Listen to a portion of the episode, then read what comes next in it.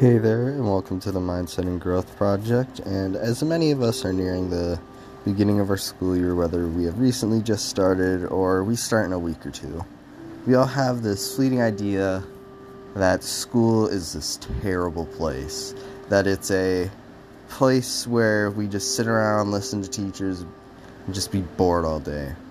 Well, that can be true for some. It's because they're looking at it with this negative mindset that it's here to harm them rather than, than a tool or resource to help them grow. And a way you can look at this is through the different classes and the kind of theme they present. You know, history, it's the ability to look back and remember on some important events and really be able to reflect on it with a positive and learning nature. And the ways you can, you know, succeed in that and find success with it in your own life is you're treating this as a time to practice looking back and learning from things. And a way you can implement that into your life is as you have these histories and things in your classes, try to remember back on some times that you worked hard. And now try to, you know, be have that same excitement you had that same day you worked hard and you succeeded in it. You know? And then think on that when you're doing your history work. You know, you're looking back on some important times in history, whether it's, you know, the Chinese dynasty, the many Chinese dynasties, or it's some major war like World War One or two, or anything. Just take it with this positive nature, or things like math and science. It's really just practicing your problem solving your ability to analyze a situation.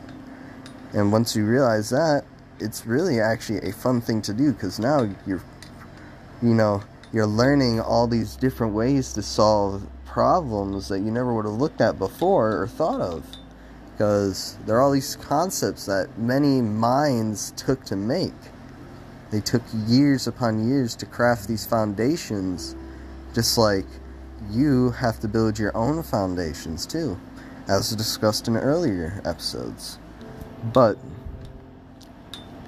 the biggest one to me that you can gain the most from are your electives, the ones that you choose to do. Because, see, this is you exploring to find yourself, find the things you love to do, that you enjoy, that just bring you this just this happiness and this set of fulfillment, like self, this feeling of self fulfillment and self just gratitude.